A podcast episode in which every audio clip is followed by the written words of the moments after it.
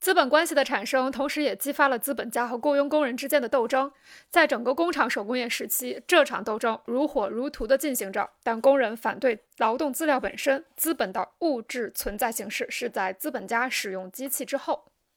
十七世纪，整个欧洲爆发了一场反对使用一种织袋子和花边的机器的工人暴动。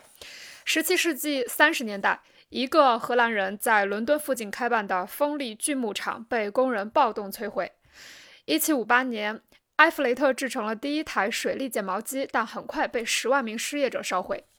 由此看来，工人要学会把机器和机器的资本主义应用区别开来，以学会把自己的攻击目标从物质生产资料本身转向其社会使用形式上来，还需要一定的时间和经验。机器一作为劳动资料出现，便立刻成为了工人的竞争对象。资本通过机器来进行的自行增值，与生存条件被机器破坏的工人数量成正比。工人将自己的劳动力以商品形式出售，是整个资本主义生产体系的基础。分工使这种劳动力片面化，使它只具有操纵局部工具的特定技能。一旦工具由机器操纵，那么劳动力的交换价值便会随同它的价使用价值一同消失，而此时工人的劳动力就会像已经停止流通的货币一样无人问津，甚至一部分会成为过剩劳动力，不再为资本增值所需要。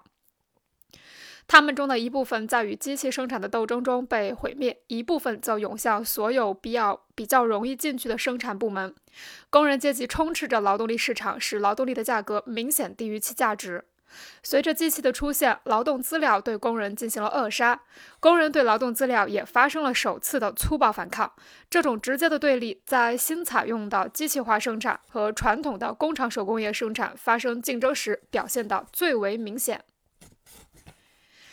机器不仅是一个强大的竞争者，随时可以使雇佣工人因过剩而失业，它还被当作是一种敌对工人的力量，被资本家公开的利用，从而成为镇压工人反抗资本专制的周期性暴动和罢工的最强有力的武器。